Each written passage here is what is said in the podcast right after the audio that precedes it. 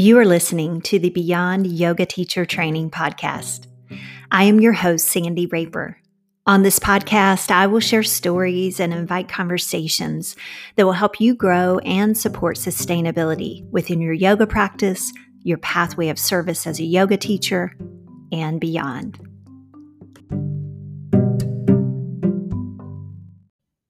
In today's episode, I have a conversation with Diane Malaspina. Diane is a psychologist and yoga teacher with over 15 years of experience in the health and wellness field. Diane is a yoga medicine, ERYT 500 instructor, and therapeutic specialist. Diane teaches meditation workshops, leads retreats, and offers 200 and 300 hour yoga teacher training programs in her community. Diane's area of expertise as an applied psychologist is within human development and resilience over the lifespan, particularly helping individuals cope with stress. Stress can be related to genetic and biological variables or environmental causes, and her goal is to create positive behavioral change through solid intervention techniques aimed at reducing stress and acquiring positive coping strategies. Listen in now to my conversation with Diane Malaspina. Hi, Diane. Welcome. I am so excited to have you uh, join me today for this episode, and I'm looking forward to our conversation. How are you?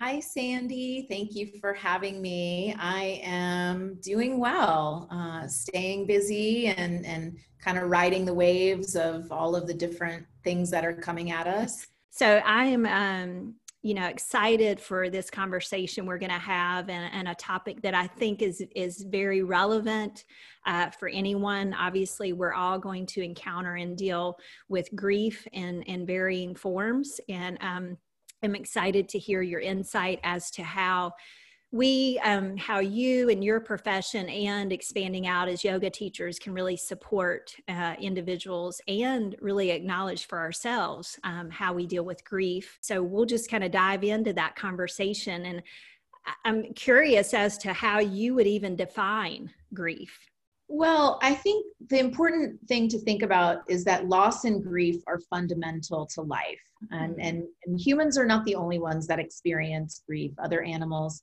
experience grief as well. But um, if I were to define it, I would say it's a reaction to loss um, that includes physical and emotional and cognitive um, and behavioral and even spiritual manifestations. Mm-hmm. Um, it is a reaction that can occur from a loss of a relationship or giving up an aspect of life that we considered important.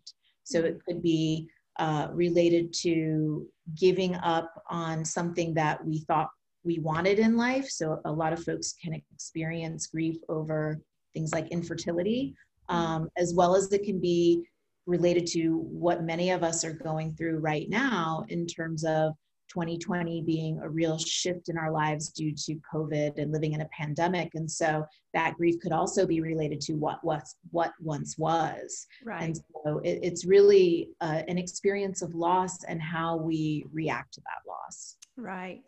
Um, I, I, think that's one of the key things um, in recognizing it too. And I know for me personally, is always thinking it had to mean maybe just the death of someone or something in your life but understanding that grief you know in the in the way like you've mentioned already can be a variety of different things. And so do you think sometimes that when we are grieving or in a state of grieving that it could show up or be disguised and we may not even recognize it right away. What are your thoughts about because that's i think a key part is that we need to recognize what state we're in and, and what's going on in order to know how to to um, to approach it to be with it and all those things. So so what are your thoughts on that as far as recognizing it and could it be disguised yeah, I, I, mean, I have a few thoughts on that. Um, the first thing I want to say is that many people live in a perpetual state of unacknowledged grief. Um,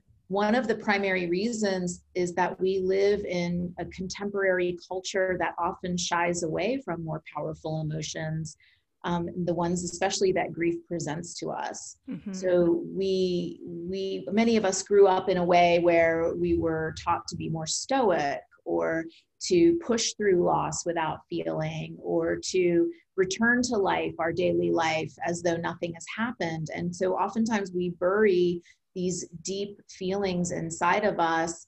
And when they remain trapped, then they end up showing up sometimes in the body, sometimes in the mind, mm-hmm. sometimes both. And so um, it, it can happen that based on cultural expectations or cultural norms of displaying emotions that aren't always positive can sometimes perpetuate folks hiding or not bringing to awareness those very feelings. Mm-hmm. And what we know is that um, through stress literature, um, especially trauma, is that these symptoms are going to eventually show up in the body and the physical symptoms that show up can be handled in a different way than emotional symptoms but talk therapy and, and i and i do want to say this you know as we get into our conversation if anyone is listening to this and they're experiencing the depths of grief i highly suggest getting help and getting support right um, but there's also a lot of support that can happen through more holistic practices because body centered approaches help people release the physical manifestations of grief, which I'll, I'll share with you in a yes. bit here. Um, and on top of that, in the literature, in the psychological literature, there's also a term called masked grief, mm. which is when um, grief reactions have been hidden, but that actually impairs somebody's ability to function normally. And so they may have signs and symptoms related to stress, but they might not be connecting that to the experience of loss that they might be having. Mm-hmm. And so this can also often be masked by mm-hmm. either physical symptoms or even maladaptive behaviors. Right. Yeah, um, I kind of shared with you before we started talking, and and actually, it's a part of the uh, first episode of this podcast where I kind of share how I even you know came to the practice or how i stumbled into the first yoga class and and it was coming off a pretty significant um, loss of my mother and her death um, and i was a very young mom at the time and but i had uh, been with her and been a caregiver and she had lived with um, ms for years and so there were some things and, and it's interesting i had people at that time kind of say something like, "Did you know?" I, I guess I realized she wasn't going to live forever, but I didn't realize, you know, how you know until that happened, I didn't know what was going to be the next steps. And I had some people that would say, you know, weren't you prepared? Mm-hmm. Mm, and I was like, well, I kind of knew, but I didn't know. And then, you know, I stumbled into the yoga class and I found some things that were kind of subtle that helped me process some things. And what I realized, because I didn't think I needed grief counseling, I thought I'm I'm one of those independent only child types who you know was because I had a mother who you know had some challenges with a disability. I took on a lot of responsibility early, and that's just kind of my nature. So I was kind of like I thought I was good to go. And then I also want to ask you your thoughts too, because my dad as well he and i are both are trying to process through this experience together and we had some clashes of the ability of and part of it was an attachment to trying to keep things the same as they had been and she was no longer here so i know that's probably real broad and, and, things but i'm thinking of that in a collective manner of thinking about not only individuals grieving but you know what are your thoughts around kind of um, either it's communities or think of a, a, more than one person together trying to move through that have experienced this loss mm-hmm. so what are your thoughts in regards to to the, well, how we kind of do that together yeah i mean I, I think that you know together in some ways can be better um, it, mm-hmm. it depends on each what each person's sort of bringing to the table so it depends on each person's functioning and then how their functioning interacts with one another so mm-hmm. in general when we when when things have gotten beyond our ability to handle them in ourselves ourselves is when there's a disruption of functioning so that could be physical functioning such as pain or an mm. injury that keeps us from doing something it could be psychological functioning it can be social functioning mm-hmm. meaning that our relationships are disrupted or mm-hmm. that we're unable to find the motivation to get out there and connect with other people so that's a sign that that there is a mental health concern Mm-hmm. And this can turn up in a variety of ways, such as acting out and having conflict with the people in our lives. Mm-hmm. So it, it, can be a tricky situation because if you have two people coming to the table that have disruptions in their functioning that they might need additional support you know outside of the network of their family then that can actually maybe create a little bit more of an unhealthy coping response right. but the number one advice that any of us in the mental health field give to people is to seek out social support. We're always trying to tap into who are the natural supports in your life. So I, I look at a family dynamic like yours where it was you're an only child and so it's you and your dad that are coping with the loss of your mom and in different ways because he's dealing with coping the loss of a partner right and you're dealing you know with the cope of the coping with the loss of a parent which have different you know play out in different ways yeah. for different people. But the idea is that if you can come together and be there for each other that really would be helpful. Right. and then maybe seeking out additional help for any areas where any conflict or shutting down might be coming into yeah right. Yeah. And and that's the the kind of curious piece of eh, part of my nature as well that i i tried to go back to routine and kind of doing part of what I was already doing. Mm-hmm. And part of that was being at a gym. And so I saw these this interesting class taking place and it was a yoga class so you know I, I, I entered in and found and i did it was kind of like this just not seeking it was just i had the time to do something different so i explored it and i did find um, like you mentioned already this ability i was physically moving i was very active and, and i was healthy, so to speak. Although, on another topic of conversation, I ended up with shingles at that time, a very mild case.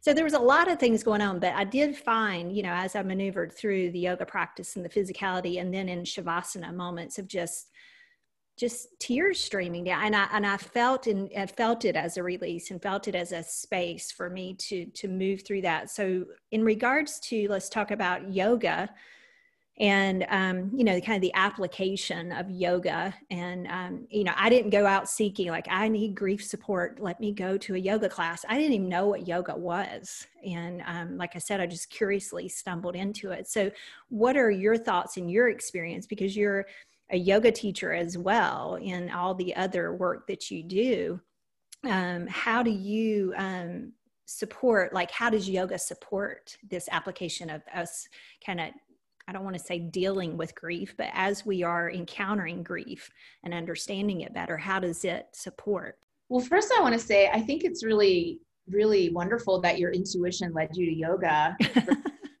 versus maybe something else. I mean, yeah. that you, you, when you, when we're going through grief, you, you were mentioning like getting back to life, right? And so, so first I want to say is that that's part of the process of grief is that we have these more loss oriented responses which is the actual bereavement exercises which mm-hmm. is the the emotions and and the tasks that have to be done in order to um, put that person to rest you know right. whether that be organizing a funeral or getting in touch with family members all of those different things which are not part of your daily life right, right. when you lose someone and then there's this other aspect of grief, coping with grief, that's called the res- restoration oriented activities, or basically it's like, what can I do to get back into living so that mm-hmm. my life isn't focused on the loss of the person who has died? So if, right. if it is grief, especially over the loss of a loved one. So the thing about yoga, which makes it such a special opportunity to work through some of the physical manifestations of grief, is that grief initiates the stress response nothing is more stressful and that concept of, of people coming to you and saying well weren't you prepared i would say even hospice workers would say to you there really is no preparation right. for the stress and the trauma that grief can bring into your life and that loss can bring into your life so mm-hmm.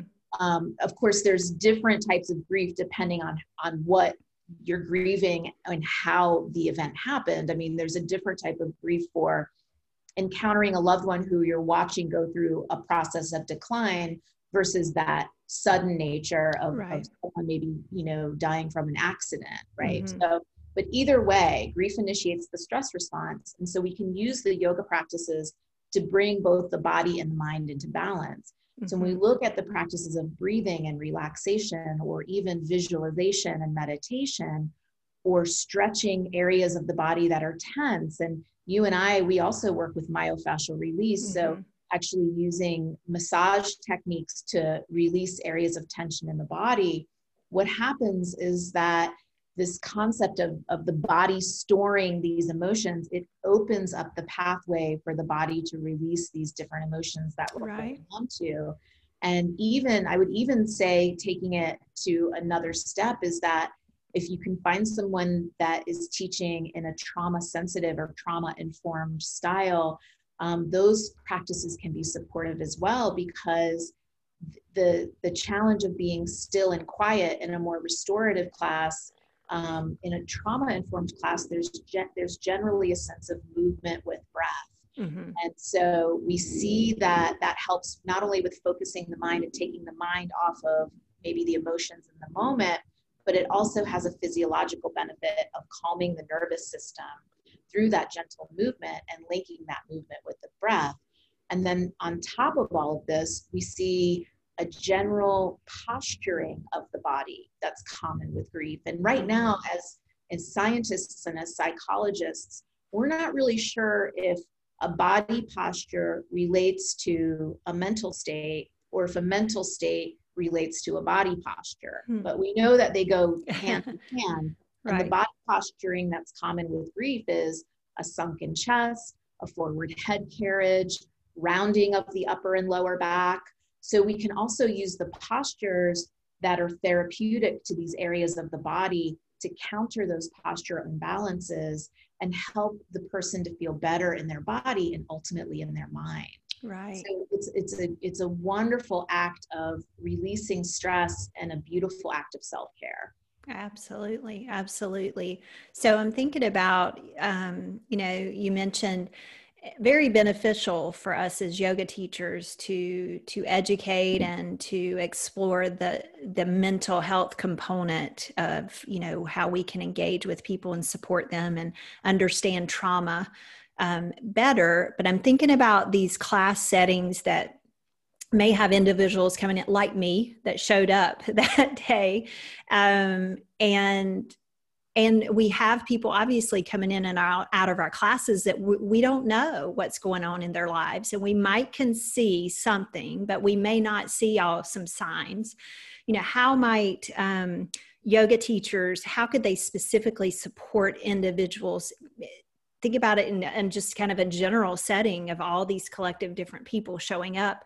What might be some just overall ways that we could support whether we know we're we're really supporting someone through a grieving process or not we may not know that yeah i mean when you think about group classes um, as a teacher we don't really know um, what's going on in the lives of our students. And so knowing that that's happening every time we teach a yoga class. Right. So right. Likely there's the likelihood that there are people showing up. Yes. Grief because grief is a life experience exactly. that happens several times to all of us. Yes. Right.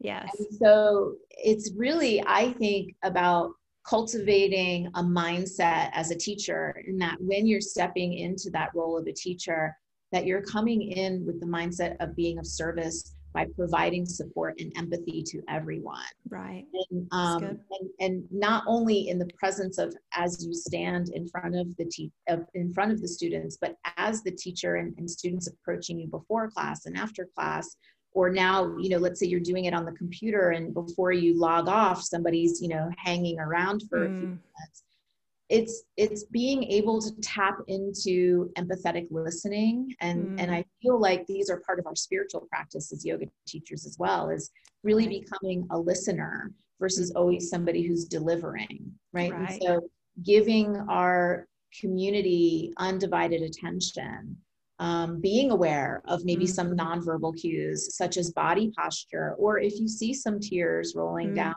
someone's face um, if you're teaching in present and you know live in front of people i mean for me when i was teaching um, in a studio setting there's always a box of tissues um, mm-hmm. i don't call attention to someone who's experiencing emotions in a class but i might walk over and place a tissue next to their yoga mat and then right. i personally as a teacher always leave time before class and after class not a ton of time, but enough time to let people come and and debrief any experience that they may need to. Right. Um, allowing for silence, being able to be comfortable with quiet, being able to be comfortable with your own emotions mm-hmm. as a mm-hmm. yoga teacher, so that you can be comfortable holding space for other people's emotions. Right. And really tapping into that sense of non-judgment. It's about having our own practices that help us to be centered and then I think the other thing that makes yoga such a beautiful place to share with others is that as teachers, as appropriate, we can share our own experiences of grief and how this story that you're sharing with me, Sandy, about how you found yoga,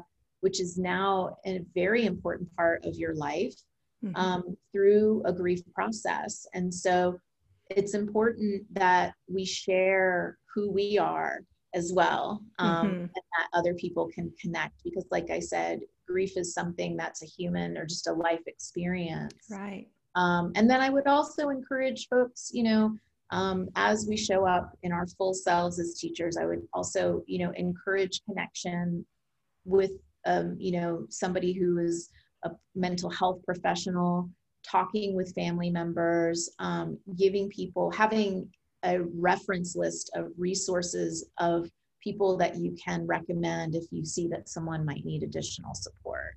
Right. And um, one thing that I do, and I, I'm not teaching really too many group classes, but I'm teaching lots of teacher trainings, and I have a lot of students in front of me. And when I notice that someone might just on the screen might not look as though they're doing well, whether it's grief or, or they're going through, you know, a tough time, I'll usually send an email just mm-hmm. to let them know I'm thinking of them and if they want to, you know, meet up for a Zoom tea or if they, you know, want to chat on the phone. So right. I think that, you know, as teachers, it's in, in any community, whether you're teaching school or whether you're teaching yoga, it, it's not that you just show up in front of people for that hour and then go back to your life.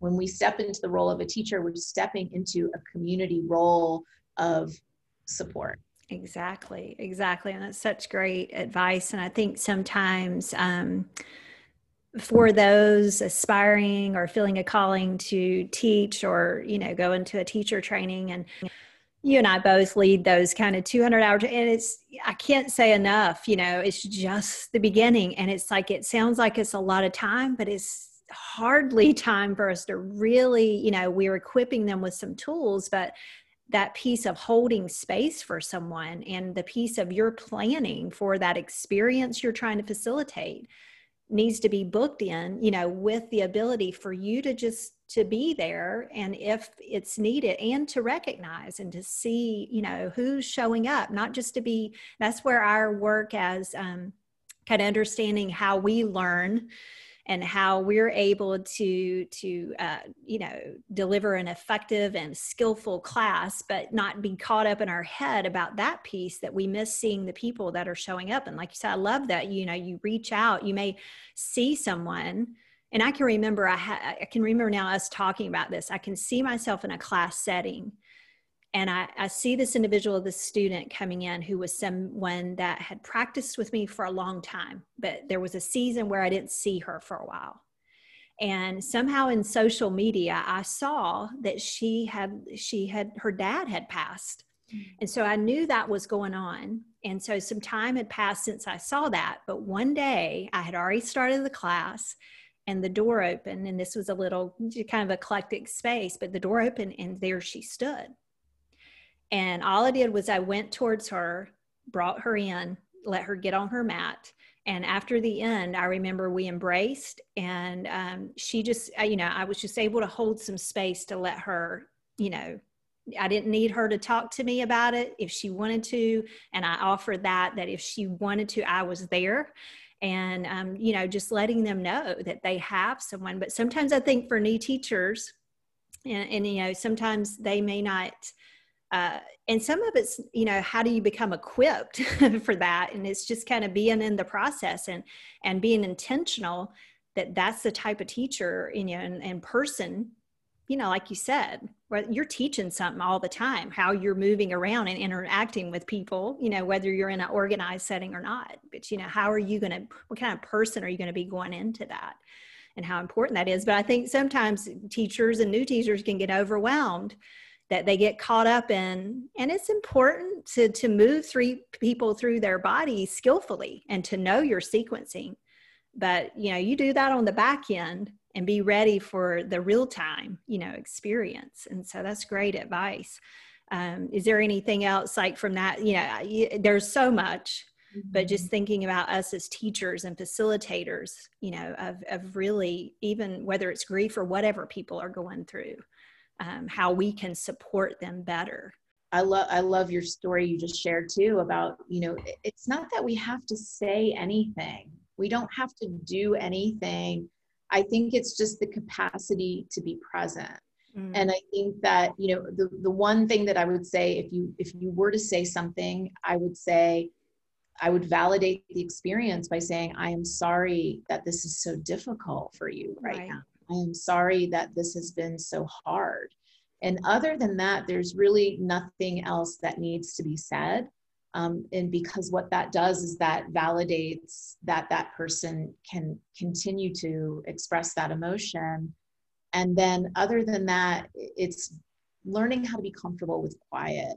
And that's not easy, especially mm-hmm. for teachers, right? But but where we have you know this eight-limbed path and, and a lot of times when we're new at teaching and like you said i run 200 hour t- teacher trainings too and so it's it can be quite focused on the cueing and the mm-hmm. sequencing and and you know the presence of walking around the room and things like that but really the focus could be on your own meditation practice because your mm-hmm. own meditation practice is the teacher for how to deal with quiet in your own life right. and in other people's lives as, as, well. And usually you get more comfortable with other people's quiet first before you get comfortable with your own quiet. Right. right. But um, but the idea is that and and even as you know a psychologist and, and i'm not a grief counselor you know that's that's mm-hmm. not what i do but even um, as a psychologist part of the process is sort of going through your own experiences and your own emotional and mental landscape and using the tools in this case we'll use the yoga tools right mm-hmm. so the yoga tools of meditation the yoga tools of concentration um, the yoga tools of um, you know non-attachment meaning mm-hmm. that as a teacher i'm not attached to everybody always leaving my class with a big smile on their face right. that that that that I may walk into any array of reactions in a given yoga class mm-hmm. and that um, I don't have to judge myself as a teacher in what happens based on, you know, that 60 minutes. Right, right. So, yeah, that's good. Um, you know, uh, we've talked kind of about, and obviously me sharing and a couple of stories of, of, the physical death of losing someone and, and you talked in the beginning you, you know of us and I, that's for me i guess where i really want the listeners to understand all these facets of, of grief and it, you know whether it's relationship or a way we thought something you know should be and i think it comes into that attachment sometimes we have to permanence and and that's what I went through too, trying to keep something the same when things are always in flux and changing, but you know, some attachments to things. And us dealing with COVID and us trying to deal with, you know, um, whatever it may be. And and ironically, I had a conversation just recently with a, a fellow teacher, and she's got a lot of uh, some very challenging things going on with her and her her family and some other areas, uh, you know, around her beyond her her teaching and. But she's in one certain way uh, of teaching, and she's kind of contemplating expanding into like more workshops or things beyond just what she's always done but she's been doing what she does and she's fabulous at what she does. But um, i even felt myself in talking with her feeling like you know explore you may be in a, a, a grieving state here of you're just not you know you're doing what you've always done but you're feeling you're not feeling motivated anymore to really do it. And she you know shared some of that and she was seeking out you know us to have a conversation about expanding. She she's very educated and and understands the practice to offer it some things to some people in an expanded way but she's just not quite sure how she's going to do that. And so she's kind of feeling stuck. And so that to me i'm kind of leading all that into this idea of sometimes and i, I felt myself telling her this sometimes we just got to be with like what's going on instead of move and get through it. And i think sometimes we start to feel a little bit and this has happened to me on a and I don't even want to call it a lesser scale than my mother's passing, but I had a situation of a relationship that had changed and I, I, just couldn't put my finger on what was going on. Why was I having these feelings of I wasn't feeling motivated. I was feeling sad and I was feeling some depressed type thing. And I thought like, and there was nothing I could think of like, what's going on? And it finally dawned on me, I think I'm grieving um, something that I, um, that what was now was not and like i had to be with that. So that's where i'm getting through to it's like this whole idea of like what do you think about this idea of sometimes people think we got to just move through it quickly if that even yeah, makes I call, sense. I call it feeling the feelings right? Yeah. Like, i mean because because that's the thing i think that again i think in our contemporary times like there's so many distractions right? There's so mm. many things that we can take on. I mean now in this day and age like you and I, I mean, we're training junkies. We can just train and train and train. And now everything's online and, you know, and it just becomes this like hamster wheel, right? right. What's one more thing I can do? And I think that that is where we're at right now is that we try to distract ourselves, right? And so I, I don't know where this came from that it was like feelings got a bad rap right somewhere along the way in in our culture and in the culture of the world right the feeling's mm-hmm. not a bad rap and so we're just going to push through and we're going to work really hard and we're going to distract ourselves by either doing or looking at a screen or you know some of the many other ways that people will numb out mm. of of being able to be present with what's happening but the problem that happens is, is that the more that we distract ourselves from the actual presence of the experience, especially when we're looking at something as intense as grief on the entire system, our entire system, our mm-hmm. body, our mind, our spirit, is that it's just going to continue to persist and it's just going to continue to creep up and show up in different ways. And so, um, you know, even going back to the example of like, oh, well, then I got shingles right mm-hmm. you know and all of it like that's a manifestation of stress right? right. your immune system is not in its its best form um, when we take on a virus like that mm-hmm. and so um, can we move through grief um, the idea is that we need to step back a moment and better understand what grief is. Grief is a mm. hardwired response. Mm. It is something that is in our nature. It is something, again, that other animal forms demonstrate when they lose a significant other in their lives. Mm. Or, um, you know, you think about, I think about, I got a puppy this year.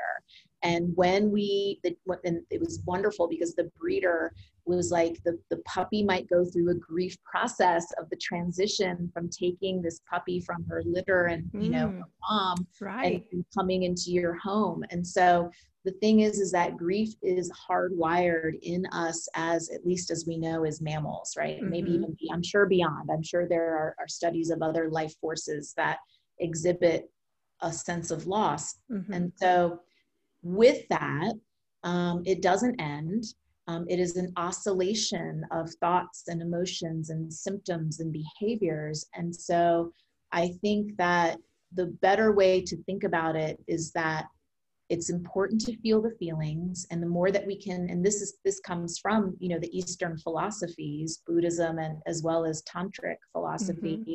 is that in order to liberate ourselves from the intensity of suffering we need to experience and actually digest. And it's like this churning, uh, it's described as churning in the mm. philosophy. Um, it, it's like this it's like this mulling of it over of it in the mind it's this feeling the feelings of where do i feel it in my body and oh i feel sick to my stomach or i feel right. like i can't breathe and being able to be present with that and then being able to find tools for helping it to move and understanding that it's not going to go away you know and you might attest to this my husband lost his mother. We're going on the four year anniversary. Is the intensity of the loss the same as it was two months after she passed away? No but are there moments that inspire deep sobbing with him in him mm-hmm. Mm-hmm. yes i mean yeah. it still will pop up out of nowhere mm-hmm. um, and so it may not happen daily like it did for a while but it, it sometimes can pop up and really what i think the message that i, I want to put out there is that grief is the price we pay for love mm. it means that we love mm. so we don't get over it we don't need to right. plow through it we just our our our work is to transform our relationship to it. Mm. yeah and so the other thing that is important to think about is that we identify ourselves through the persons and the things that we're attached to. Mm. like that's part of our identity like i am a daughter right? Right yeah. You know something like that. And so you're still somebody's daughter you're still your mother's daughter you know and, and and those that's still happening it's just that the relationship has shifted. Yeah. And so when we lose that that person or that idea of how things we were really attached to how they could be mm-hmm. we lose a part of who we are. Yeah. But it also can create the space to develop a part of ourselves mm. different way. Nice. Well, yeah, and expand about that too. And so maybe some, we've talked a little bit about obviously some techniques and, and possibly seeking out, obviously, is a great one. Um, I, I, did not do that, seek out someone, um, but seek out, you know, help, support. Um, I think I was doing some of that in a little interesting, different way. But, um, and we can think about you know techniques as far as the yoga practice but there may be some others that you know just could really be something that the listener that could incorporate like you know if they're listening right now I, like you said it's a natural part of what's going on in some shape or form and that's what i realized recently with that whole shift of a relationship of like I think I'm grieving this. Um, and it kind of caught me off guard because I guess I thought grief had to be this big, you know, death of actually someone but it was a certain you know situation. So let's talk a little bit about techniques. You've mentioned obviously getting used to stillness and meditation is is you know a, a huge uh,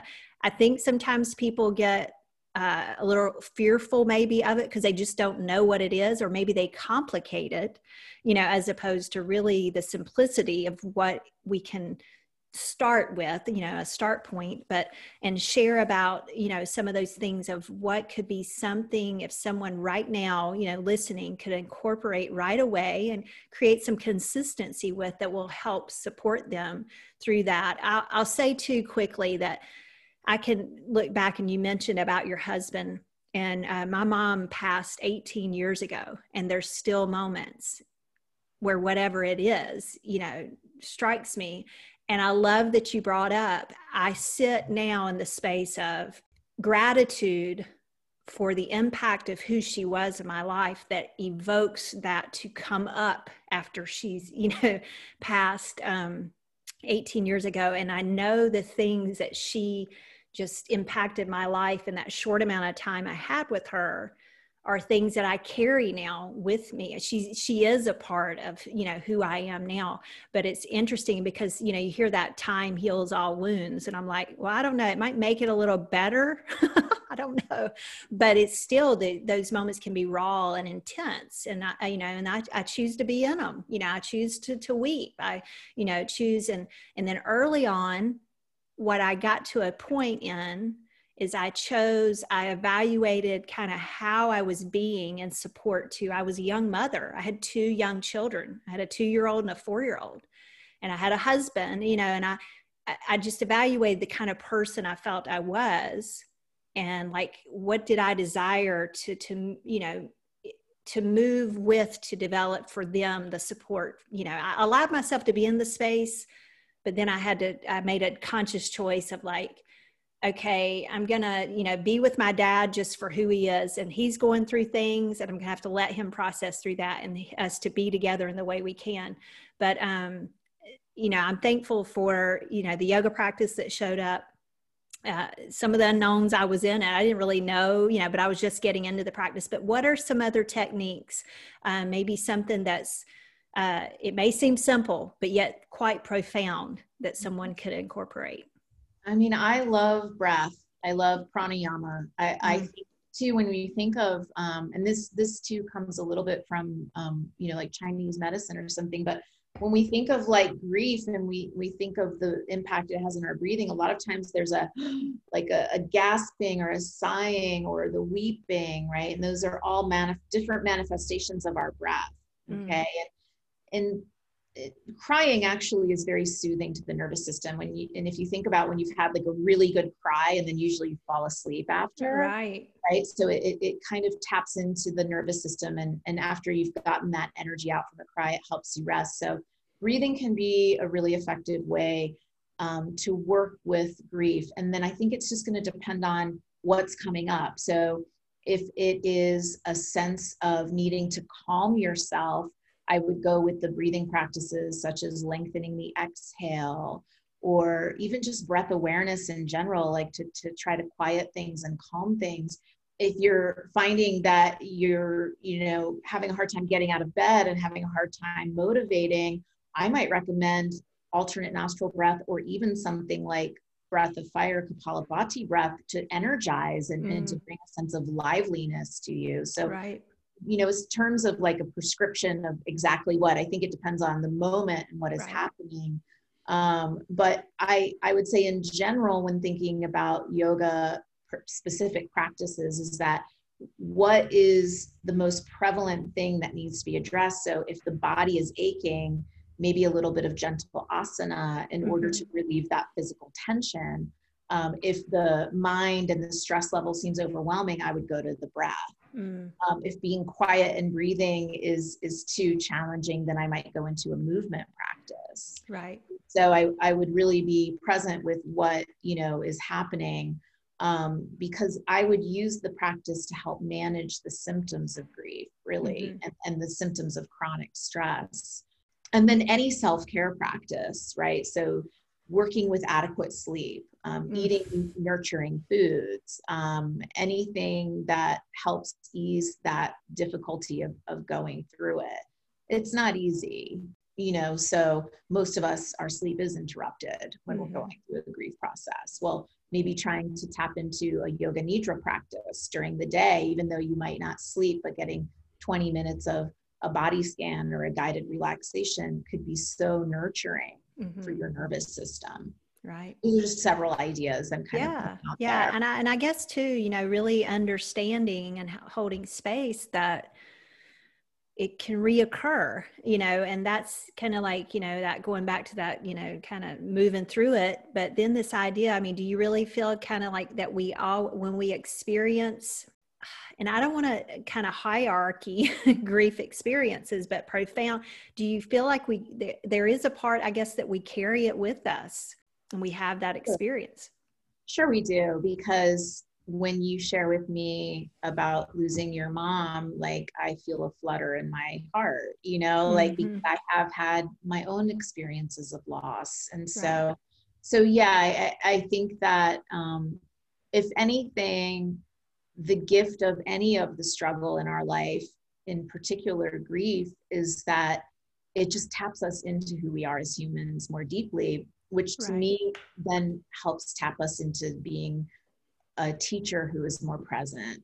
Right. Um, you know, to those different things. But I think that, you know, overall, when we're looking at grief and, and you know, mentioning this concept of a hierarchy, I would say more of a continuum. And that, mm-hmm. and I think that if we look at it on a continuum and that it waxes and wanes, I think that there are going to be some experiences that are going to be just deeper experiences of grief, mm-hmm. like a close family member or a partner or something mm-hmm. like that. And then, you know, but but then there's experiences of grief, like when I think of um, several years back, um, I lost somebody that I wasn't that wasn't currently in my life, but that had been a friend of mine in high school, you know, mm. many years ago.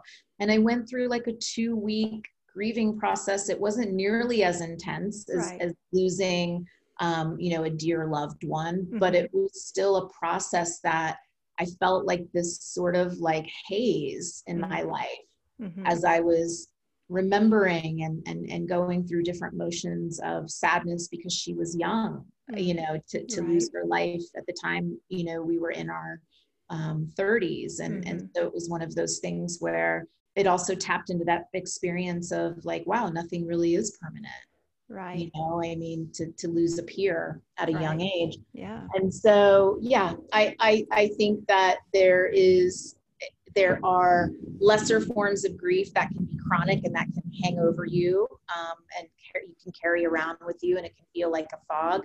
And then there's those real heart wrenching experiences. And the thing about it is, is is i will say and this i can say this is from my psychologist background but each person we can't from the outside necessarily judge or have an opinion about what should or shouldn't be like right. so if we're looking at someone else and thinking oh you should be over that by now or you know if that's mm-hmm. and we're all human like it's, right. It's that, you know we're we're designed to judge right that's part of our our way yeah. of being but but the the practice then becomes like taking a step back and looking at that and and really i mean I, I say this about a lot of things but grief is in the eye of the beholder mm. you know and so uh, uh, all i can do is again come back to that place of offering a sense of compassion yes and maybe some space and, and wishing them peace yeah, I know. One of the key things I learned through that experience of my mom's death was to I had some people at that time that would say, "Oh, I know how you feel. I whatever." And it really that I had this kind of it, it, just like it struck a raw nerve, and I thought, "No, you don't." I mean, I was a little like, "You don't know how I feel." So I learned from that that I don't I don't ever tell anyone that because their experience is there and I, theirs and i don't know that like i don't know that like they know it. So i'm not gonna i've been through and but i'm not gonna tell them i know how you feel. And, and then i can kind of you know relate of being you know in a space of having my own experience. And then the other thing that i love and i, I want to highlight again is you you mentioned uh, that you know the grief being this profound place um, that we had an experience of you know, love or whatever it was for that. And that's when I get sad and I have the moments that come up again.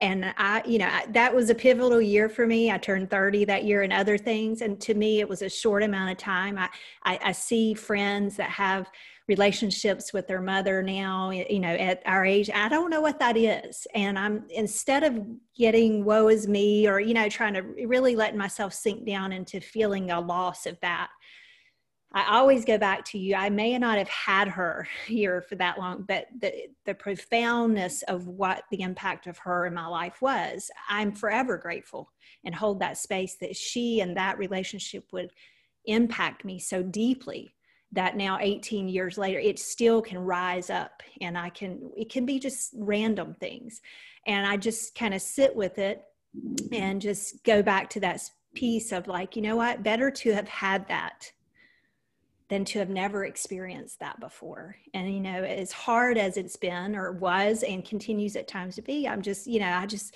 for me, the benefit part was to shift into the space of gratitude for what I had and um, and that I still carry all that, which she still comes to mind and brings, you know, smiles to my face and thinking about her. That there are things that are innately that I do that I'm like, you know, which I guess we take that on sometimes. We're like, oh, that's my mother, like things like that, but in a you know, in a more joyful instead of being sad about it.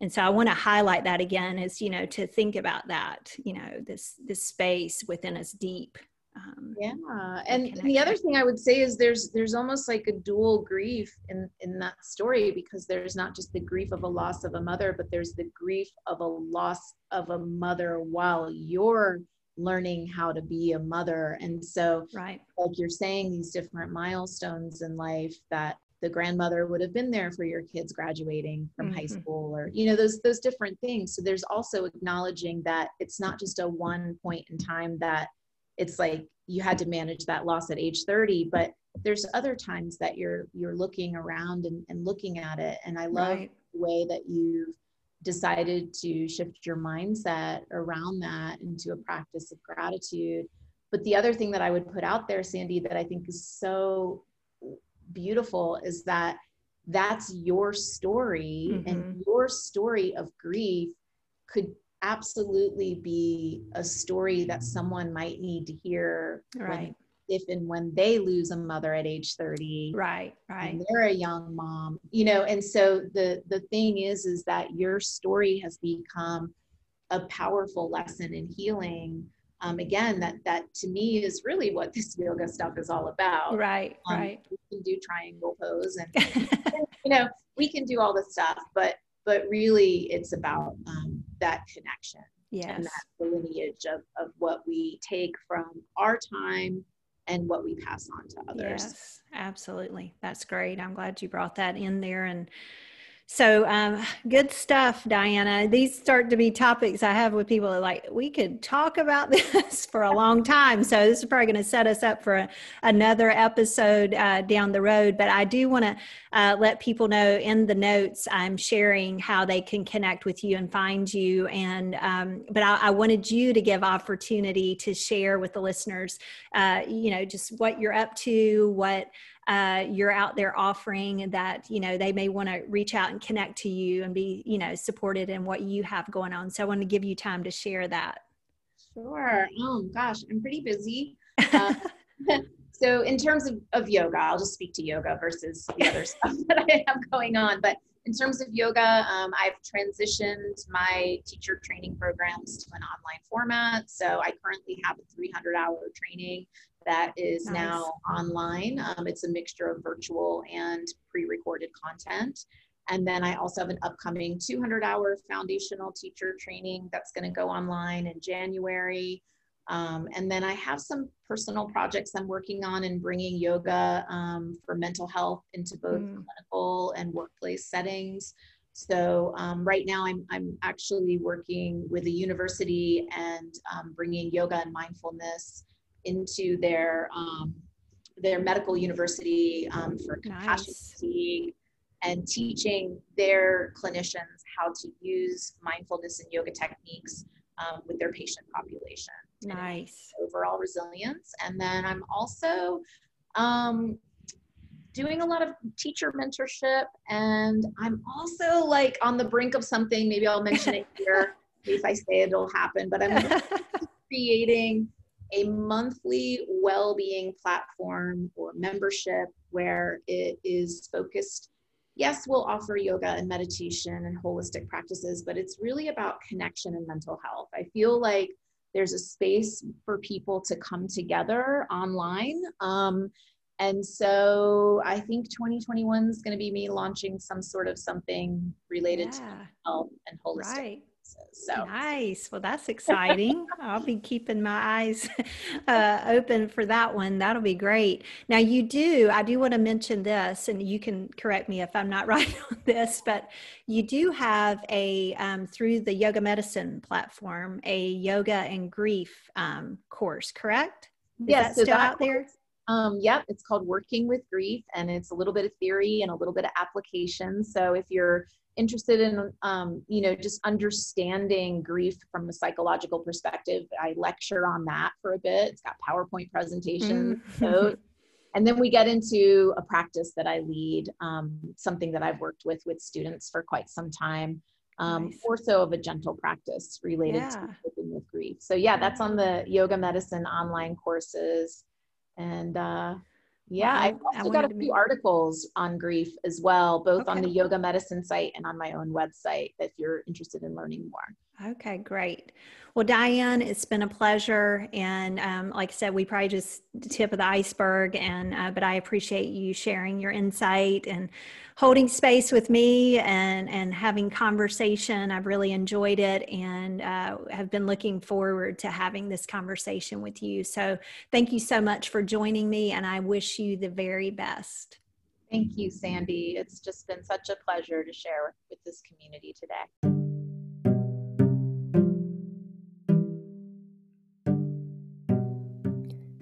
Take a moment now to rate and review the podcast. If you have enjoyed the Beyond Yoga Teacher Training podcast, then follow and then share this podcast with others. I look forward to sharing new episodes with you weekly.